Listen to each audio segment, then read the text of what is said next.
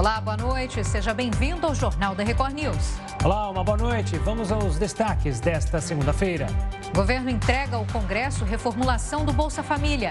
programa social muda de nome e tem reajuste mínimo de 50%. Tribunal Superior Eleitoral pede que Supremo investigue Bolsonaro por suposto vazamento de dados sigilosos. Relatório da ONU revela aquecimento global mais rápido do que o esperado. E ainda, mundo do esporte começa a planejar próximo ciclo olímpico em Paris.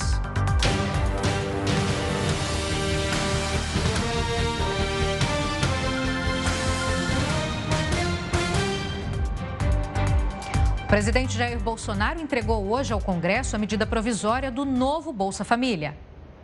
O benefício será chamado de Auxílio Brasil. Segundo o presidente Jair Bolsonaro, o reajuste será de ao menos 50%. O atual Bolsa Família paga em média 192 reais. O presidente da Câmara dos Deputados recebeu hoje a medida provisória do programa social. Bolsonaro chegou a cogitar ainda que a parcela seria dobrada e poderia superar os 400 reais. Mas o valor foi barrado pela equipe econômica. Caso 50% de reajuste seja mantido, o valor do novo Bolsa Família vai subir para 285 reais. Os critérios para participar são os mesmos do atual programa. O ministro Paulo Guedes afirmou que o aumento do valor só será possível após a reforma tributária. Já para o ministro da Cidadania, João Roma, a proposta representa um trabalho de todo o governo federal com participação do legislativo. Não se trata, portanto, de interferência em decisão de mérito do judiciário. É, vivemos numa república, né, nós defendemos nossa democracia, inclusive a tripartição dos poderes, então, não é o caso de interferir em decisão de outra esfera, mas é o caso de saber que são, é, se relacionam e uma medida não pode, portanto, interferir totalmente na execução ah, de assuntos que já estavam previstos para o ano seguinte. Por ser uma medida provisória, a proposta passa a valer imediatamente por 60 dias, prorrogável somente uma vez pelo mesmo período. Caso não seja analisada em 45 dias, ela tranca a pauta de votações da Casa Legislativa até que seja votada ou perca a validade. E o plenário da Câmara dos Deputados deve analisar amanhã a PEC do voto impresso. O texto já foi rejeitado pela comissão especial. Para ser aprovada, a PEC precisa de 308 votos favoráveis em dois turnos na Câmara. A sessão está marcada para as 4 horas da tarde e, de acordo com o presidente da Câmara, Arthur Lira, a chance de aprovação na avaliação dele é pequena. Então vamos até Brasília com o repórter Yuri Ascar. Boa noite, Yuri. Segunda-feira movimentada aí no Congresso, né? O presidente da Câmara, Arthur Lira, decidiu incluir a PEC do voto impresso na pauta. E com isso o tema já deve ir ao plenário amanhã, é isso? É isso mesmo, Camila. Boa noite para você, boa noite para o Gustavo, para todos que acompanham a Record News. Houve uma reunião para acertar essa pauta já para amanhã no plenário, para já ter essa análise da proposta de emenda à Constituição do voto impresso. E esse encontro foi um almoço na residência oficial do presidente da Câmara dos Deputados, Arthur Lira. Ele recebeu os outros líderes da base aliada e ficou já decidido então que amanhã haverá essa análise, mas é como vocês já ressaltaram aí, vai ter a votação mas nada indica até o momento que o texto tem alguma chance de ser aprovado, viu? O próprio presidente Jair Bolsonaro disse hoje, em uma entrevista em uma rádio, que acredita que o texto não deve ser aprovado. Agora, não é um movimento muito comum quando uma proposta de emenda à Constituição é rejeitada na comissão especial que analisa o caso, essa proposta ainda ser discutida no plenário. Não é comum, mas não é impossível, é previsto no regimento isso. Então, como o presidente da Câmara faz questão, ele disse agora à noite também em uma entrevista aos jornalistas, de que é importante passar a limpo essa situação e já é, terminar esse assunto de uma vez por todas. E aí, para terminar o assunto, nada melhor do que todos os deputados votarem.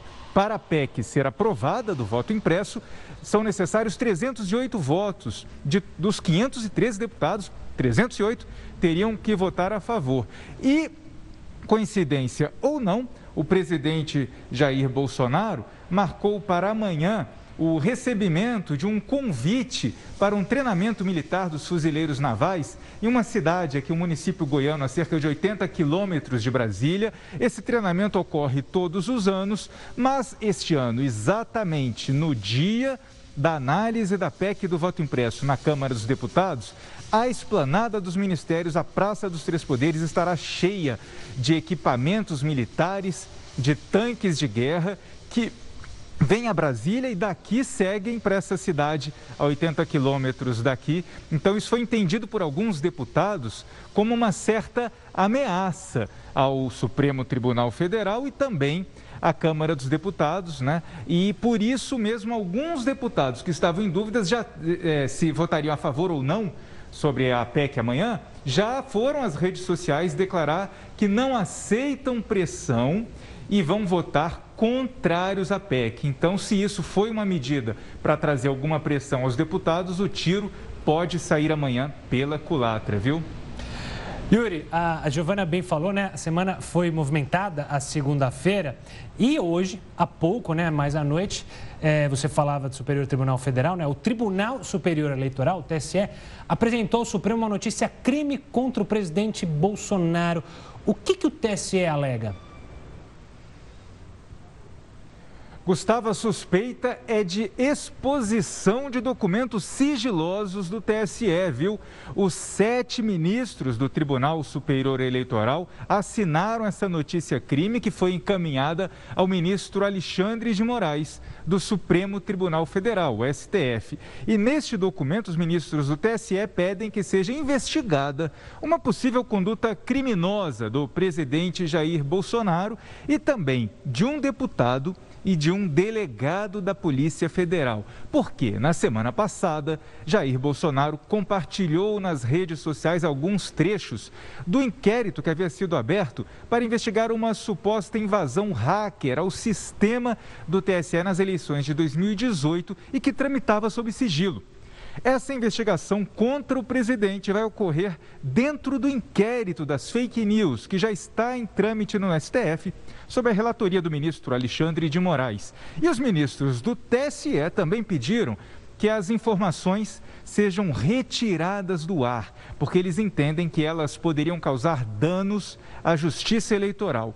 É mais uma linha de investigação que se abre contra o presidente Bolsonaro, que já é investigado no mesmo inquérito das fake news no STF e também no TSE, por alegar fraude nas urnas eletrônicas sem apresentar provas. Yuri, estou aqui substituindo a nossa colega Camila Busnello hoje. Boa noite, agora sim. Acho que você não estava sabendo. Bom, vamos mudar de assunto então. Hoje também foi o dia do presidente Bolsonaro entregar ao Congresso a MP do novo Bolsa Família. Além do valor do benefício, o que mais pode mudar? Olha só, são três itens pelo menos. O presidente Jair Bolsonaro foi a pé, né, ali do Palácio do Planalto até o Congresso Nacional, bem pertinho, é só atravessar uma rua. E ele estava na companhia dos ministros da Cidadania, João Roma, e da Economia, Paulo Guedes, responsáveis por afinar esse texto. A medida provisória cria um novo programa que vai substituir o Bolsa Família e muda o nome para Auxílio Brasil. Muda também o valor somente a partir de novembro, que é quando terminam os atuais pagamentos do auxílio emergencial da pandemia, e ainda o número de beneficiários, que vai subir de 14 milhões para 16 milhões. E o pagamento médio, que hoje é de 189 reais, deve passar para cerca de 300 reais, ou seja, um aumento de pelo menos 50%.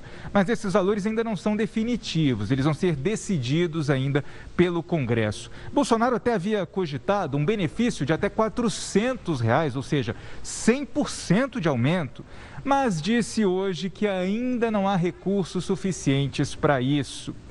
E ele estava ao lado do presidente da Câmara, Arthur Lira, mais cedo, que disse que vai dar prioridade a esse tema em conjunto com a proposta de emenda à Constituição dos precatórios. Esses dois assuntos precisam ser aprovados antes da votação do orçamento pelo Congresso. E a PEC dos precatórios pode dar uma certa folga, a folga necessária para que o governo possa, enfim, avançar nesses benefícios sociais, porque pode permitir o parcelamento das dívidas do executivo com pessoas e empresas. Embora essa proposta ainda seja polêmica, porque é considerada por especialistas como um calote. O ministro da Cidadania, João Roma, garantiu que não haverá cortes nos programas sociais que já existem e que o foco vai ser a primeira infância. É com vocês.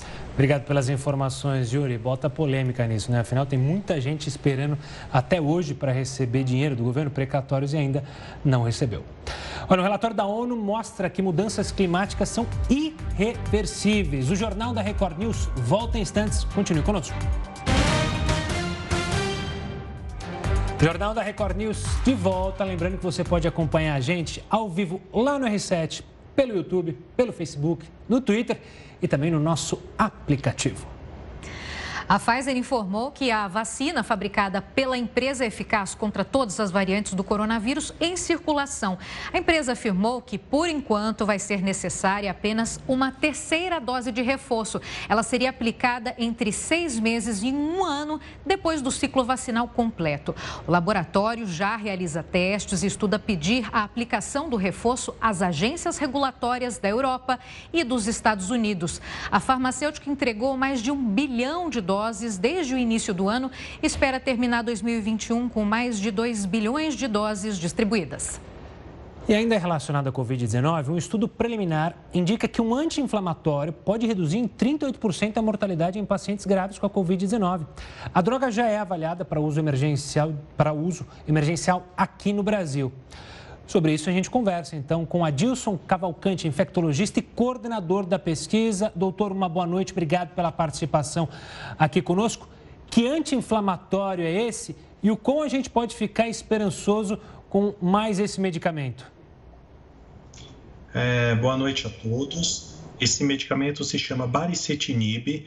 Ele é um medicamento que ele inibe algumas citocinas inflamatórias responsáveis pela tempestade inflamatória que é, a, a Covid-19 causa, tá? No presente momento, o baricitinib é uma droga que já é aprovada no Brasil para tratamento de pessoas com algumas doenças autoimunes, como, por exemplo, a artrite reumatoide. Esse estudo foi conduzido por mim aqui no Brasil e mais alguns outros centros de pesquisa espalhados pelo país e também em, mais de 100 países pelo mundo. Ele começou em junho do ano passado e foi finalizado em janeiro deste ano.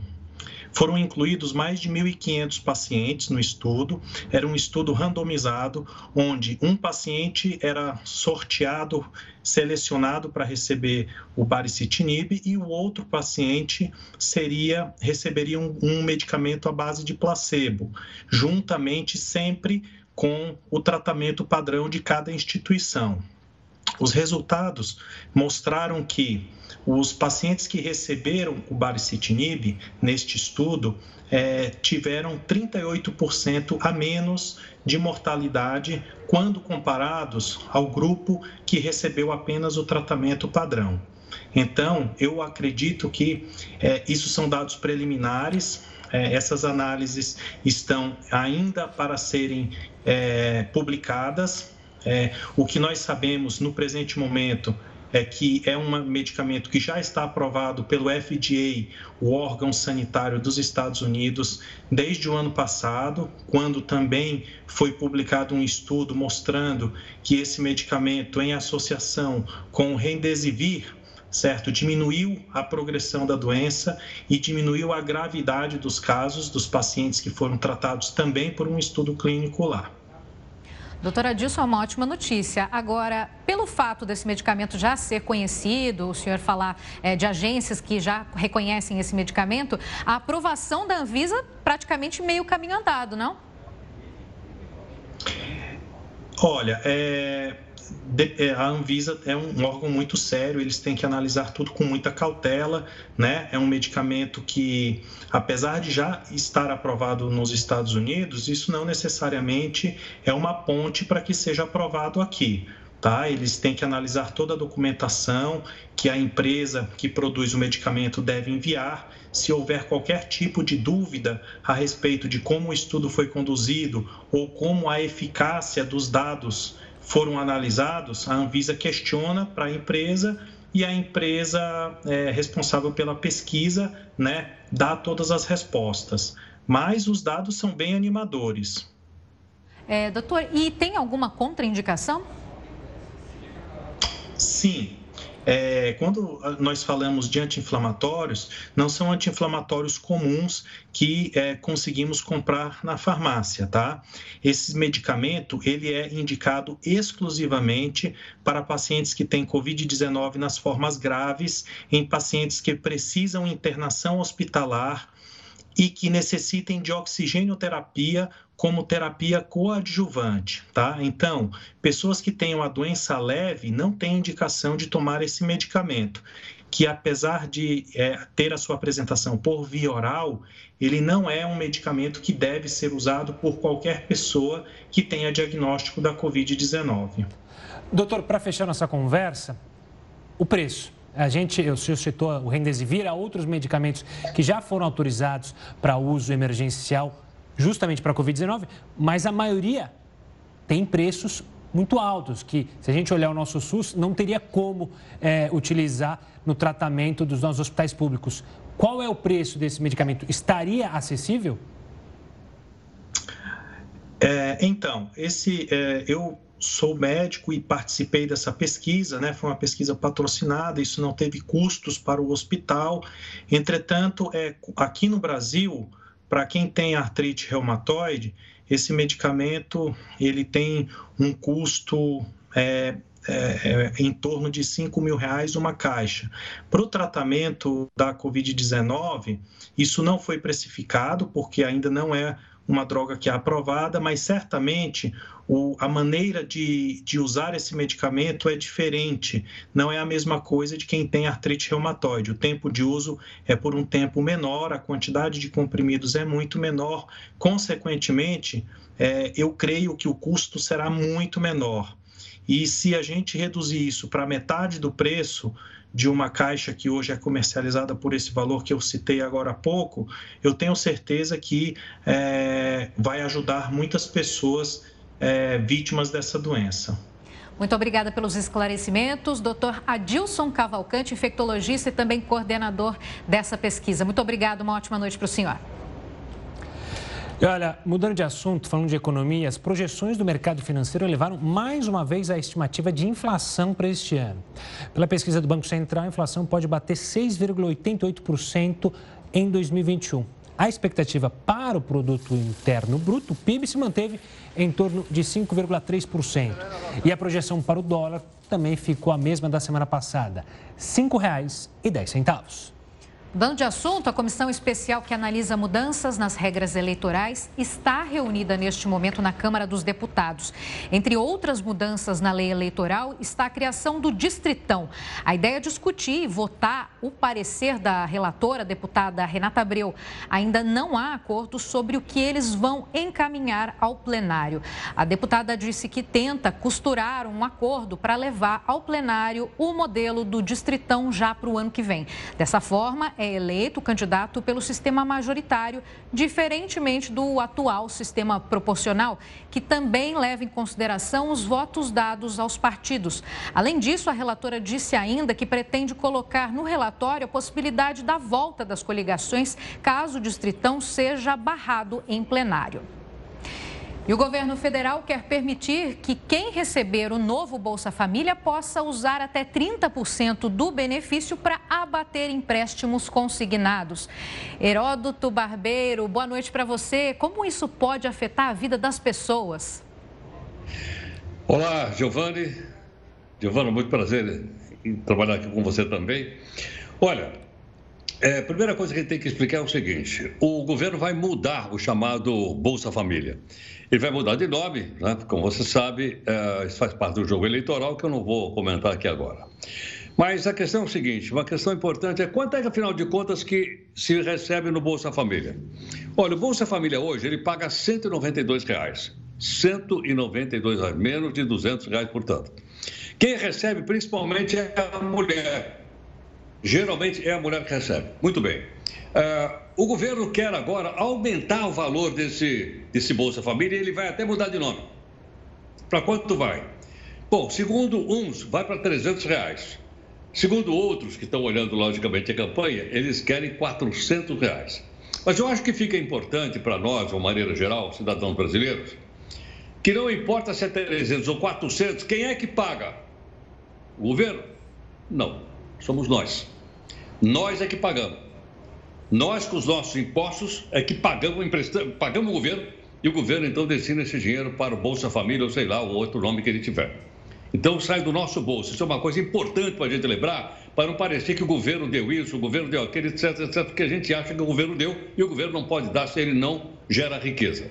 Outra coisa interessante que você lembrou logo na, nessa, nessa, nessa nossa abertura aqui, que é o seguinte: vai poder pegar empréstimo consignado? Vai. Vai.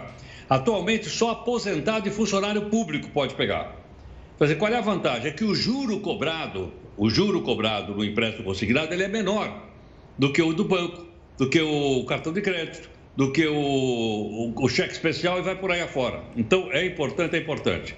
Então, quanto é que a pessoa pode comprometer? Ela pode comprometer até 30%. Eu fiz uma continha aqui em cima de 400 reais, que é mais fácil a gente entender. Se a pessoa receber 400 reais, ela poderá comprometer até 120 reais para pagar o empréstimo consignado. Agora, você vai dizer, mas Quanto é que uma pessoa que ganha de 400 reais, ela pode tirar de empréstimo consignado? Ela pode tirar até 1.200 reais.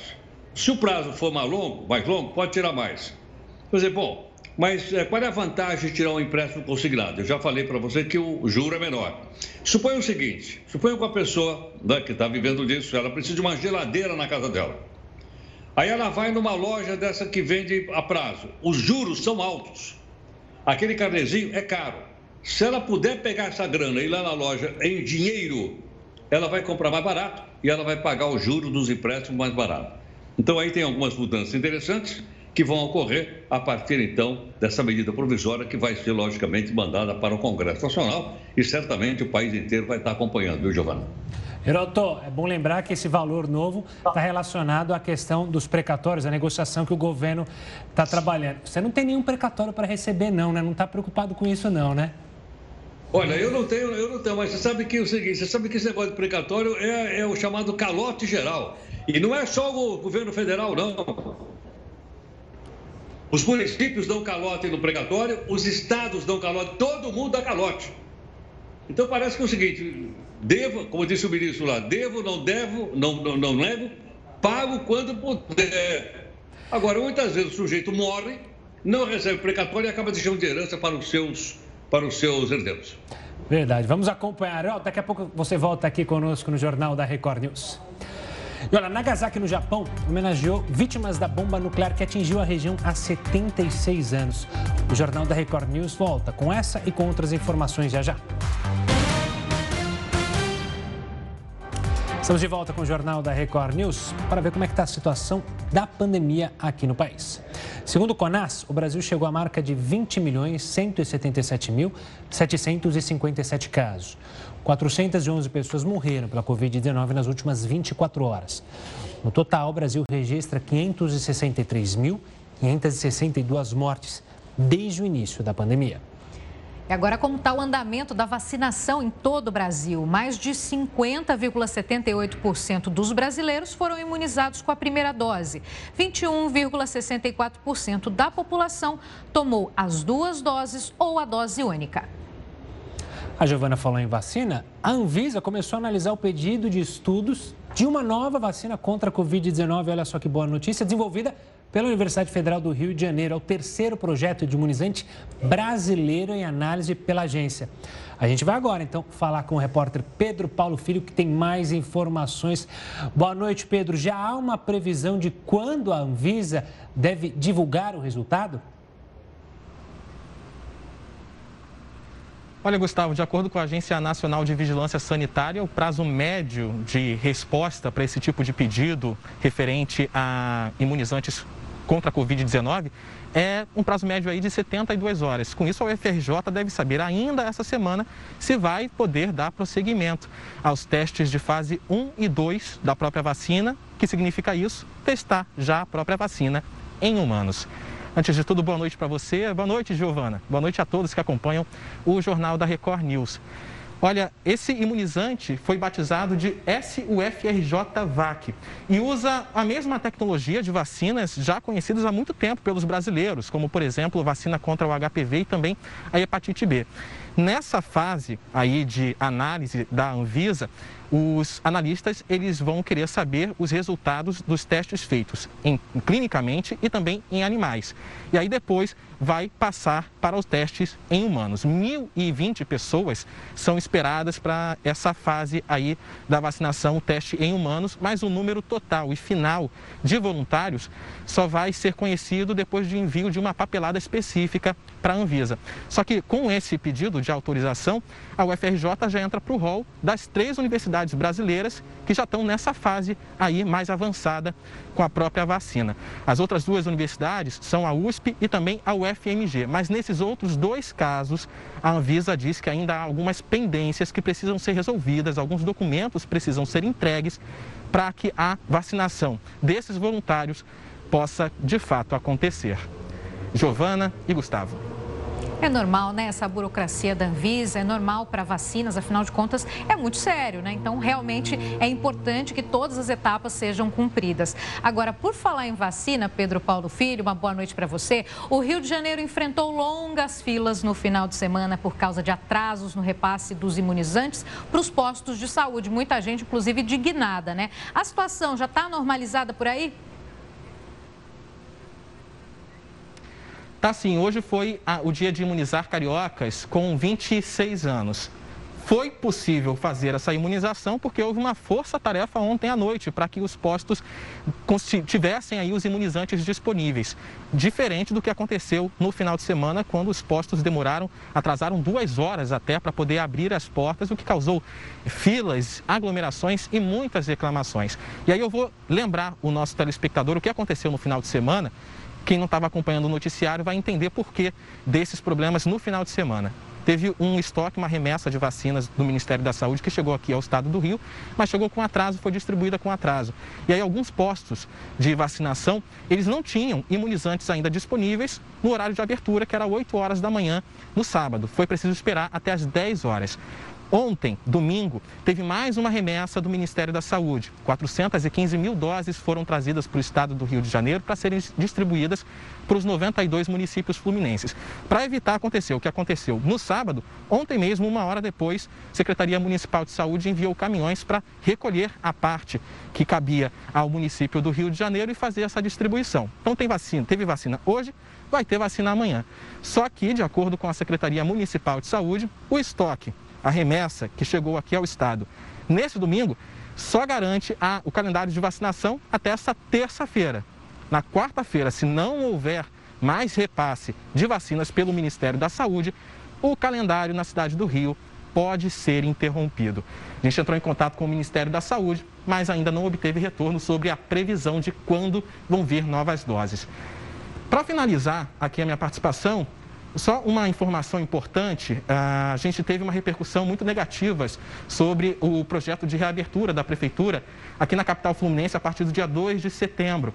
O prefeito iria permitir alguns eventos com é, público parcial. Isso causou muita dor de cabeça por causa do avanço da variante Delta aqui na cidade do Rio. Pois bem, hoje o comitê científico da prefeitura se reuniu. É um comitê formado por especialistas independentes e ele recomendou algumas alterações nessas etapas de reabertura. Entre elas, essa permissão de reabrir shows, boates e também festas em ambientes fechados com 50% da capacidade. Isso estava previsto para ser no dia 2 de setembro, na primeira fase. Os especialistas e o comitê, eles recomendam que isso só aconteça no dia 17 de outubro, na segunda fase. Isso para tentar fazer com que mais pessoas estejam completamente vacinadas até lá e frear um pouco a, a, o avanço da Delta, também o número de hospitalizações aqui na capital fluminense.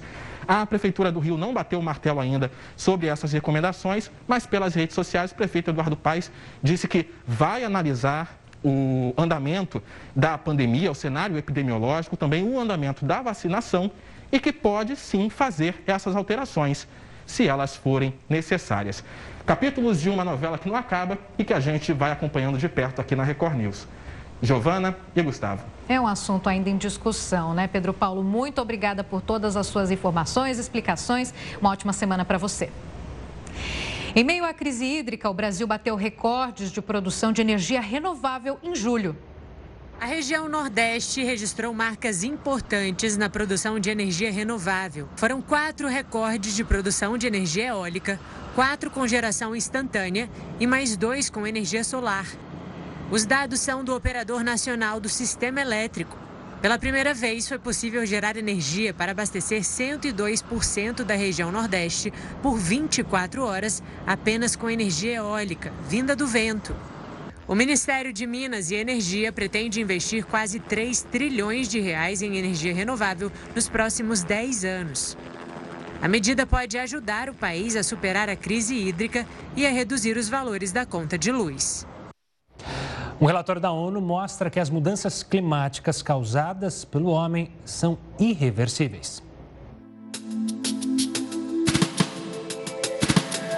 Os danos causados ao meio ambiente provocaram um aumento de mais de um grau na temperatura do planeta. A informação é do relatório do painel intergovernamental sobre mudanças climáticas, o IPCC. De acordo com o estudo, as mudanças do clima nunca foram vistas antes em séculos. O aumento do nível do mar, por exemplo, é irreversível ao longo de centenas a milhares de anos. A pesquisa ainda apontou que a influência do homem sobre o aumento da temperatura é inquestionável. As últimas quatro décadas foram sucessivamente mais quentes que qualquer outra depois de 1850. E a situação ainda pode piorar no planeta. Os pesquisadores avaliaram cenários de emissões de gases poluentes. Em todos os casos, a temperatura vai subir um grau meio até 2030 essa previsão adianta em 10 anos a alta estimada em 2018. Bom, para falar sobre isso com a gente, conversamos então com a professora e também pesquisadora Mercedes Bustamante, da Universidade de Brasília, que é uma das integrantes que produziu a terceira parte do relatório da ONU. Boa noite, professora Mercedes. Os dados divulgados pelo IPCC, órgão das Organizações das Nações Unidas, são alarmantes. Esse relatório fala em danos irreversíveis. Já é possível dizer isso, que não é mais possível, por exemplo, minimizar os problemas que foram encontrados por vocês cientistas? É, boa noite, muito obrigada pelo convite participar é, dessa discussão. É importante separar. O relatório ele é uma chamada para ação, ou seja, ele indica que há um caminho a seguir para reduzir as emissões e combater as mudanças do clima. No entanto, ele aponta que para alguns algumas partes do sistema climático, como é o caso das superfícies cobertas com neve, com gelo do Ártico, o aumento do nível do mar, a situação dos oceanos, essa reversão ela é mais difícil, ela vai permanecer, esses impactos vão permanecer numa escala de centenas a milhares de anos, como apontado por vocês. Então, é importante que, apesar desses impactos de longa duração, nós precisamos encaminhar muito rapidamente ações muito concretas, muito ambiciosas, para reduzir as emissões de gases de efeito estufa e tentar é, minimizar esse problema nas próximas décadas. Professor, uma boa noite, obrigado também por participar aqui conosco. É, esses eventos climáticos que a gente tem acompanhado, ondas de calor extremo em regiões que não tinham esse calor. Acho que a gente pode citar o Canadá. Enchentes como a da Alemanha e da Bélgica, é, com proporções únicas. A própria seca que o Brasil vive hoje. Isso já são exemplos do que está por vir caso não haja uma postura, uma postura uma mudança de postura drástica no mundo? É, esse é um componente muito importante da, da, mudança do clima, é o aumento da intensidade e da frequência desses eventos extremos. Então, é esses eventos que nós observamos no hemisfério norte nesse verão, né, com ondas de calor muito fortes, que depois vieram os incêndios florestais em função dessas ondas de calor, enchentes é, extremas, né, no caso da Alemanha, com precipitação muito intensa num curto período de tempo, enchentes na China. Nós vimos incêndios florestais também na região do Mediterrâneo, afetando a Turquia e a Grécia.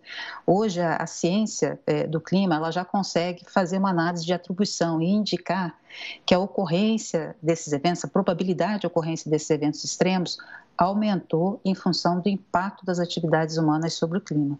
Então, o que a gente pode esperar né, nas próximas décadas, caso a gente não comece a trabalhar muito efetivamente na redução das emissões, é que isso vai ser mais e mais parte da nossa realidade. Professor, além dos combustíveis fósseis, quais são os outros grandes vilões aí do aquecimento global?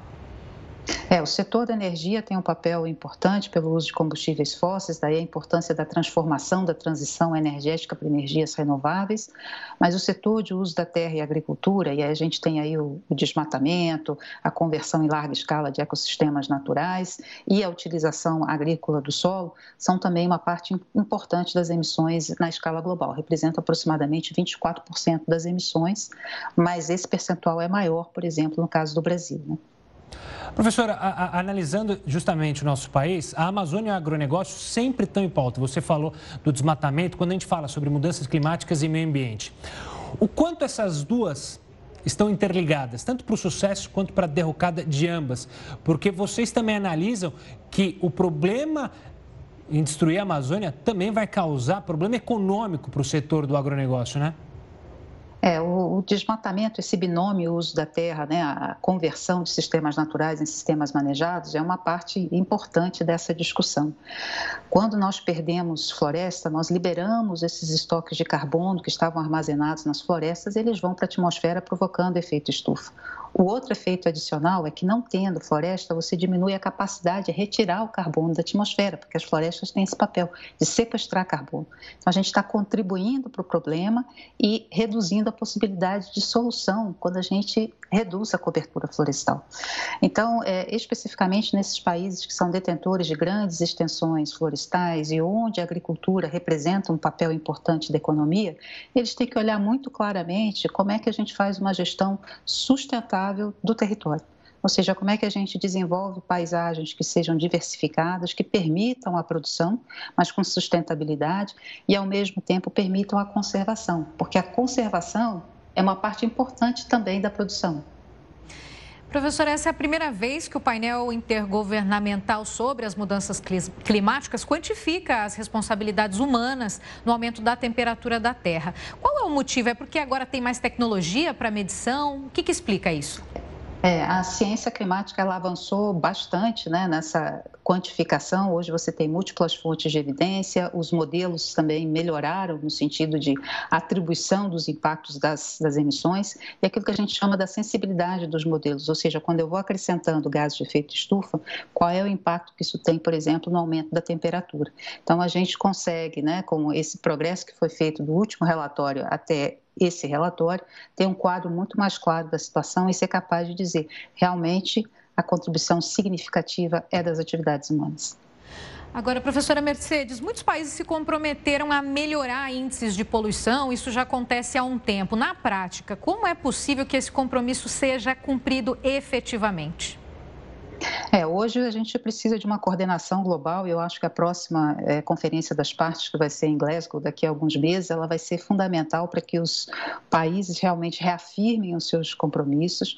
É, o próprio Acordo de Paris, ele tem ferramentas que permitem o monitoramento dos compromissos dos países, isso hoje é quantificado, os países fazem seus inventários nacionais de emissões, a sua contabilidade, reportam isso né, à Convenção do Clima, e isso hoje vai ser olhado cada vez com mais cuidado né? Um mecanismo importante do Acordo de Paris é aquele que prevê ambições crescentes, ou seja, para atingir a meta, os países provavelmente vão ter que fazer muito mais do que já se comprometeram a fazer até agora. Professora, muito obrigado pela participação aqui. Falamos sobre um tema importantíssimo. A gente, claro, segue acompanhando. Obrigado e até uma próxima. Ainda no cenário internacional, a cidade de Nagasaki, no Japão, realizou uma cerimônia em homenagem às vítimas da bomba nuclear que atingiu a região há 76 anos. Sobreviventes e familiares prestaram um minuto de silêncio na hora exata que a bomba atingiu Nagasaki durante a Segunda Guerra Mundial. Mais de 74 mil pessoas morreram. O primeiro-ministro do Japão pediu que outros países deixem de produzir armas nucleares. Incêndios florestais consomem quase 150 mil campos de futebol no Pantanal. O Jornal da Record News volta daqui a pouco. O Jornal da Record News está de volta e você pode acompanhar a gente ao vivo no R7, no YouTube, no Facebook, no Twitter e também no aplicativo da Record News. Olha, os incêndios florestais já consumiram uma área equivalente a quase 150 mil campos de futebol no Pantanal. Segundo o IBAMA, o fogo no Pantanal, nos estados do Mato Grosso e Mato Grosso do Sul, já consumiu mais de 100 mil hectares de mata desde o começo do ano. A umidade relativa do ar segue em baixa e a região enfrenta a quinta pior estiagem em 120 anos. E os incêndios florestais ainda devastam vários lugares no mundo. Milhares de habitantes foram evacuados da segunda maior ilha grega, isso por causa dos incêndios florestais. Já é o 12 dia seguido que autoridades tentam frear o fogo. O país enfrenta a maior onda de calor em três décadas, o que elevou as temperaturas a 45 graus Celsius. O incêndio também ameaça a capital Atenas e a região histórica de Olímpia, que é um berço dos Jogos Olímpicos. Até o momento, duas pessoas morreram na Grécia. Na Turquia, os especialistas especialistas relacionam as altas temperaturas às mudanças climáticas. No país vizinho da Grécia, o fogo já está sendo controlado, mas o problema durou 13 dias. Oito morreram na Turquia e dezenas foram hospitalizadas. Na Rússia, os incêndios florestais que atingem a Sibéria se agravaram ainda mais hoje. A catástrofe é tão grande que a fumaça já chegou ao Polo Norte. 155 incêndios estão ativos no país. No final de semana, as chamas destruíram 31 casas e oito prédios de manutenção. Cerca de 400 pessoas deixaram a região. Nos Estados Unidos, a situação também é crítica. No norte da Califórnia, as cinzas e a fumaça deixam o céu alaranjado. Dois grandes incêndios ameaçam centenas de residências. Somente um quarto foi contido até agora. Sem uma força-tarefa, o fogo se espalha rapidamente. Mesmo com a lei que pune o telemarketing, algumas empresas insistem em mandar mensagem. Você consegue, você ainda recebe muita mensagem, Giovana? Muita mensagem. E as Eles acham a gente, né? As ligações pior. E aí você liga e você fala, eu já pedi para não me ligar. Ah, tá bom, vou colocar no sistema. E continuam não ligando. Coloca. Bom, vamos falar com o Heroto sobre isso? Heroto, o PROCON divulgou uma lista com os infratores e as multas aplicadas passa essa lista aqui, que eu vou até separar minha canetinha, para anotar e ver se bate com a mesma lista que eu tenho aqui em casa de tanto que eles ligam para a gente. Olha, Gustavo, primeiro eu queria dizer para você o seguinte: é, eu recebi hoje uma quantidade enorme de telefonemas. Era um cara, não sei se você já ouviu falar, um tal de Messi. Já ouviu falar ou não? O Messi? Um tal de Messi queria falar comigo porque ele quer jogar no Corinthians. Falou: Você conhece alguém do Corinthians lá para jogar lá no Corinthians? Ah, não tem espaço para ele. Não conheço, meu. E o cara não me parava de me ligar, meu. Não tem espaço. O é mosquito, é o mosquito joga melhor que o Messi. agora, Gustavo, essa lista que eu vou dizer agora aqui, que você lembrou, ela foi divulgada pelo PROCON. Olha, os cinco, maior, os cinco que mais enchem o saco da gente, falando numa linguagem assim popular, são a Vivo, um tal de doutor de todos, que eu nunca ouvi falar na minha vida, doutor de todos, a Claro, e, uh, o Banco Pan e o Itaú. São os cinco maiores. Eu vou repetir. A Vivo, doutor de todos, Claro, Banco Pan e Itaú. Você tem uma ideia? O PROCON está dizendo o seguinte: de 2010 até 2021, foram aplicadas multas no valor de 250 milhões de reais. É uma boa grana. Eu duvido, duvido que esses caras pagaram a multa. Deve estar rolando naqueles escaninhos da justiça que vai daqui para cá. Eu duvido que esses caras pagaram.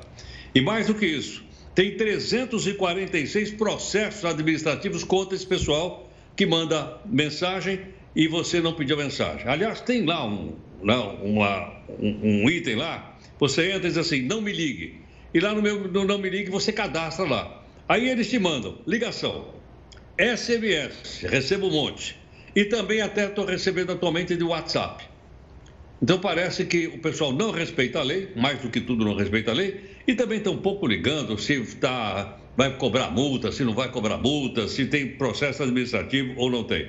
O fato é o seguinte: o fato é que uma coisa é você fazer uma propaganda honesta, outra é uma forma desonesta, porque você não pediu, não autorizou, e esse pessoal invade a sua privacidade através das redes sociais. Heroto, é cartão de todos, né? O, o nome daqui, um desse da lista aí que eu também nunca ouvi falar. Cartão de todos, não é isso? É, não, doutor de todos, salvo engano aqui, deixa eu pegar aqui. É, deixa eu passar aqui. É, Vamos é, olhar. doutor de todos. Ah. É, eu vi lá na lista do PROCON. Esse eu não. Eu, esse, esse eu, eu, não conhecia. eu também não conhecia. não conhecia também. Mas enfim, é bom ficar atento e bom não falar o nome dele mais uma vez, porque é capaz ele ouvir e te ligar. Então é bom ficar quietinho. Heroto, um forte abraço. Agora, o Messi eu não vou atender mais, não. O Messi não vai vir pro Corinthians, não. Ah, não dá, né? Não tem espaço para ele aqui. O futebol brasileiro é muito grande para ele. Não, acho que não encaixa, não encaixa. Heroto, a gente volta a se falar amanhã, combinado? Tchau, tchau. tchau Ótima tchau. noite. E apesar da pandemia, o primeiro-ministro do Japão disse que o país realizou as Olimpíadas com responsabilidade. Muitos atletas também disseram estar felizes com o resultado, do, resultado dos Jogos. Os últimos participantes já deixaram a Vila Olímpica em Tóquio. E agora o mundo do esporte começa então a planejar o próximo ciclo olímpico, que vai terminar justamente com os Jogos de Paris em 2024. Os Jogos Olímpicos chegaram ao fim e depois de ser adiado para 2021 por causa da pandemia e ter a realização em xeque, o evento se despede de Tóquio. A cerimônia de encerramento marcou a passagem de bastão para a próxima cidade sede. A bandeira da França foi hasteada dentro do Estádio Olímpico japonês, marcando o início do próximo ciclo olímpico. Enquanto isso, na capital francesa, uma multidão tomou conta da Champ de Mar para celebrar a chegada da bandeira olímpica a Paris, cidade que vai sediar os Jogos de 2024. O presidente Emmanuel Macron apareceu no último andar da Torre Eiffel, recitando o tema olímpico e desejando as boas-vindas do país para o evento.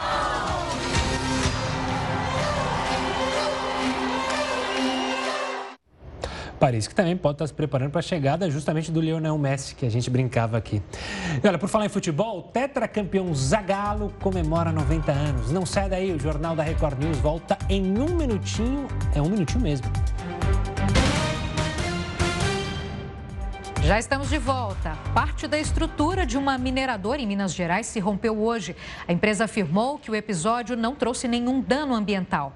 No primeiro momento, as imagens que circulam na internet assustaram os moradores da cidade.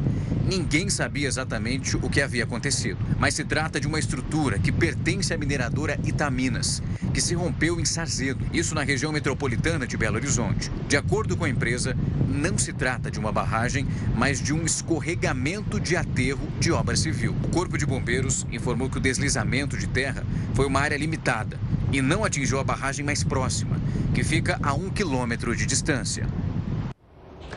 O ex-técnico Zagallo comemora hoje 90 anos. Zagallo, 90 anos, tem 13 caracteres. Para você que é novo, fala em Lionel Messi, Zagallo conquistou quatro Copas do Mundo. A seleção brasileira tem cinco. Ele teve em, esteve em quatro. Mário Jorge Lobo Zagallo completa 90 anos. E pelo menos seis décadas foram dedicadas ao futebol. A CBF homenageou o ídolo nas redes sociais com publicações relembrando as conquistas do velho Lobo na seleção. O Botafogo e o Flamengo também registraram homenagens. Zagallo jogou e comandou as duas equipes ao longo da carreira. Ele foi jogador, treinador e coordenador técnico da seleção brasileira. Participou das conquistas de quatro dos cinco títulos do Brasil em Copas do Mundo. O último trabalho foi em 2006, como coordenador técnico da seleção brasileira. Parabéns e saúde. O Jornal da Record News fica por aqui. Obrigada pela audiência. Você continua agora com o News das 10 com a Manuela Caiado. Uma ótima noite e até amanhã. Tchau, tchau.